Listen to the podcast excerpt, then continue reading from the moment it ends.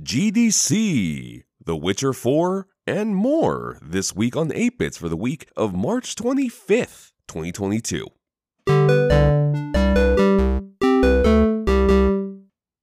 Welcome to 8 Bits, a weekly podcast bringing you 8 bits of video game news fast. I'm your host, Frankie Godoy. Now, let's get started. A new Witcher game is on the way from CD Projekt Red. The project was revealed with the image of a new Witcher pendant covered in snow, marking the beginning of, quote, a new saga in the Witcher franchise. The announcement marks the first game from the studio since the launch of Cyberpunk 2077 in December 2020. The new Witcher game will also be the first game by CDPR built using Unreal 5 rather than the studio's own Red engine. The game will be led by Jason Slama, a UI designer on Witcher 3 and director of card game spin off Gwent. When confronted about the game and the studio's crunch culture on Twitter, Slama said, quote, Never on my watch.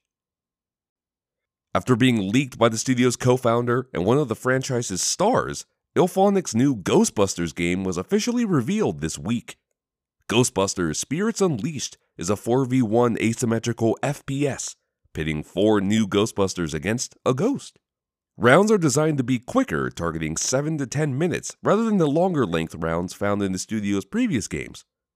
Rounds can also be played with AI teammates and offline for players to practice, rather than needing to practice live with other players. The game also features the voice talents of original Ghostbusters Dan Aykroyd and Ernie Hudson, alongside new actors such as Haunting at Hill House star Rahul Kohli. Ghostbusters Spirits Unleashed will be launching sometime in Q4 of this year. PlayStation has acquired Canadian Haven Studios.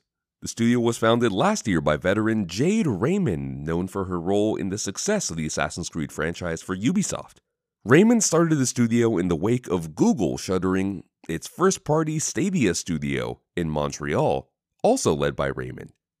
Haven Studios' first game is set to be a live service multiplayer title exclusive to the PlayStation 5, lining up with Sony's push into adding more first party multiplayer titles to its catalog. Speaking to GameIndustry.biz, Sony Interactive Entertainment head Hermen Hulst says, quote, We have invested in live service games we have quite a few now in development or conceptualization, so yes, we are setting up capabilities internally. In other PlayStation news, Sony's most recent foray into live service games, Gran Turismo 7, had issues this week that left the game offline for more than 24 hours, rendering the game nearly entirely unplayable. The Overwatch League may be in trouble the new season of the Overwatch League is set to begin soon alongside the launch of the Overwatch 2 beta, but the league currently has no sponsors. Previous sponsors, including Coca Cola, State Farm, and Kellogg's, pulled their sponsorships last year in the wake of the harassment and discrimination lawsuits filed against Activision Blizzard. Speaking to the Washington Post, representatives from the brands confirmed that they would not be returning for the 2022 season. New general manager of the league, Sean Miller, says that the league is currently speaking the companies for the season, new and old. Changes within the league come alongside changes to Overwatch 2, including new hero roles and the downsizing of teams from 6 players to 5. The Overwatch League Season 5 begins May 5th. And now for a message from our sponsor.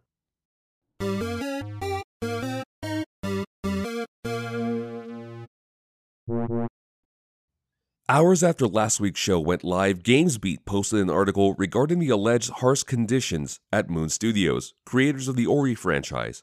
Per the report, one developer says, quote, It's an oppressive workplace for sure, but it's hard to pinpoint one thing because, in isolation, all of these incidents, if they happen once, you would think they're small things. When you're dealing with that for multiple years, you're going to see the decline of people's mental health. The Stadia Studio led to Microsoft, publisher of the studio's first two Ori games, passing on their next project. A statement from Moon Studios denies the claims made by the story, but does admit that conduct from the studio's founders, quote, has come off as insensitive and may have made others feel uncomfortable. The same day, YouTube channel People Make Games published an investigative report on three different game studios regarding the toxic environment harbored by their founders. Mountains, creators of indie darling Florence, Fullbright, creators of Gone Home, and Funomena, creators of Wattam. The full investigative video is available on the People Like Games YouTube channel. Savvy Gaming Group is a real business, says the company's CEO to Axios this week. As previously covered on this show, the mysterious Savvy Gaming Group is a gaming focused business led by Brian Ward, a former executive at both EA and Activision. Savvy recently acquired the ESL and esports company Faceit. The company is bankrolled by Saudi Arabia's public investment fund and has the Crown Prince, Mohammed bin Salman, as the chairman of Savvy's board. Speaking to Axios Stephen Totilo, Ward says that the company has, quote, many, many, many, many billions of dollars, thanks to the PIF fund. Ward also says that the company is aiming to build the gaming sector within Saudi Arabia, the Middle East, and Africa, but also globally.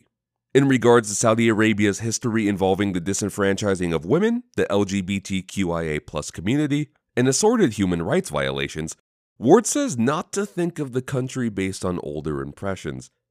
Totilo notes in his interview that Ward then turned to a printed list of talking points to paint a more progressive image of Saudi Arabia. As for the company specifically, Ward says Savvy will function, quote, with the values and culture of what we know our audience wants and our audience respects, and what those of us who have been in the business 25 years like about our industry, being forward looking and liberal in many aspects. The annual Game Developers Conference was this week, with lots of game dev focused announcements coming from the convention. First, both Amazon and Microsoft announced new cloud first projects focused on making game development more accessible. AWS for Games will allow developers to connect to game development focused virtual machines, leveraging Amazon Web Services cloud computing to do the heavy lifting rather than needing a high end computer. New tools Amazon GameSpark and Amazon GameKit also look to use AWS to make building live service type games, or games with live integrations, more accessible. Microsoft's foray into cloud focused development is ID at Azure, cloud based development tools for indies using Microsoft Azure. A new game jam was also announced at the conference. The Deepwell Game Jam, hosted by Deepwell Digital Therapeutics, founded by one of the co founders of Devolver Digital, is focused on how games can be used to assist with mental health issues. The Game Jam will run from May 1st to the 22nd. For more from GDC, including panels, check out the GDC website. More from this year's conference will be available in the coming weeks. Finally, this week, GDC also marks the annual GDC Awards. Some of the winners are as follows Valheim from Iron Gate Studios won for Best Debut. Unpacking from Witchbeam won for Best Innovation. Psychonauts 2 from Double Fine won for Best Narrative. The Social Impact Award went to Boyfriend Dungeon from Kitfox Games. Best Visual Art went to Insomniac Games for Ratchet & Clank Rift Apart, and Game of the Year went to Inscryption by Daniel Mullins Games. Congratulations to all the winners. Looking forward to next week, the console port of PC strategy game Crusader Kings 3 launches on PlayStation 5 and Xbox on March 29th, and Western immersive sim Weird West launches on March 31st on PC, PlayStation, and Xbox. And that's it for this episode of 8 Bits. Thank you for listening. If you enjoyed this, be sure to subscribe on whatever podcast platform you happen to be listening on. I'd really appreciate it. You can also feel free and follow the show on Twitter at 8bitsgg. That is at the number 8 B I T S G G. You can also follow me personally on Twitter at Frankie Godoy. That is at F R A N K I E G O D O Y. But otherwise, that's really it. So, once again, thank you for listening and have a good rest of your week.